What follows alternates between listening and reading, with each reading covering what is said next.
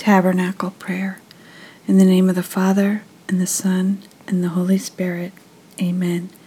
Dear Lord, the indwelling in me of the Holy Spirit implies that, like the church, the altar, the tabernacle, I am consecrated to be the temple, the house, the home of God Himself.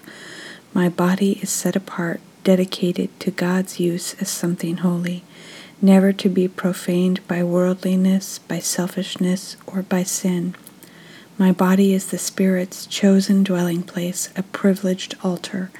It must then not be looked upon as a marketplace for the transaction of business, or a school for study, or a playground for amusement.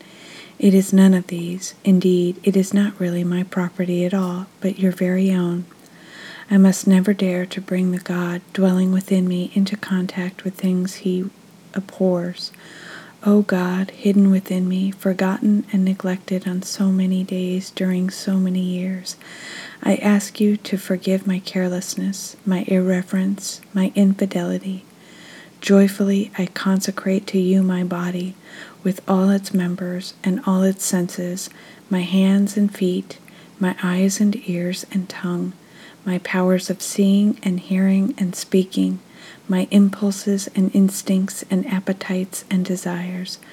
I make them over to you by deed of gift, to be absolutely and forever yours, to be employed always in your service, never to be used against your will.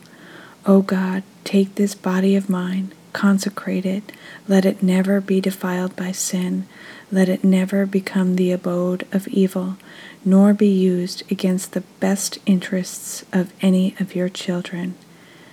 In the name of the Father, and the Son, and the Holy Spirit. Amen.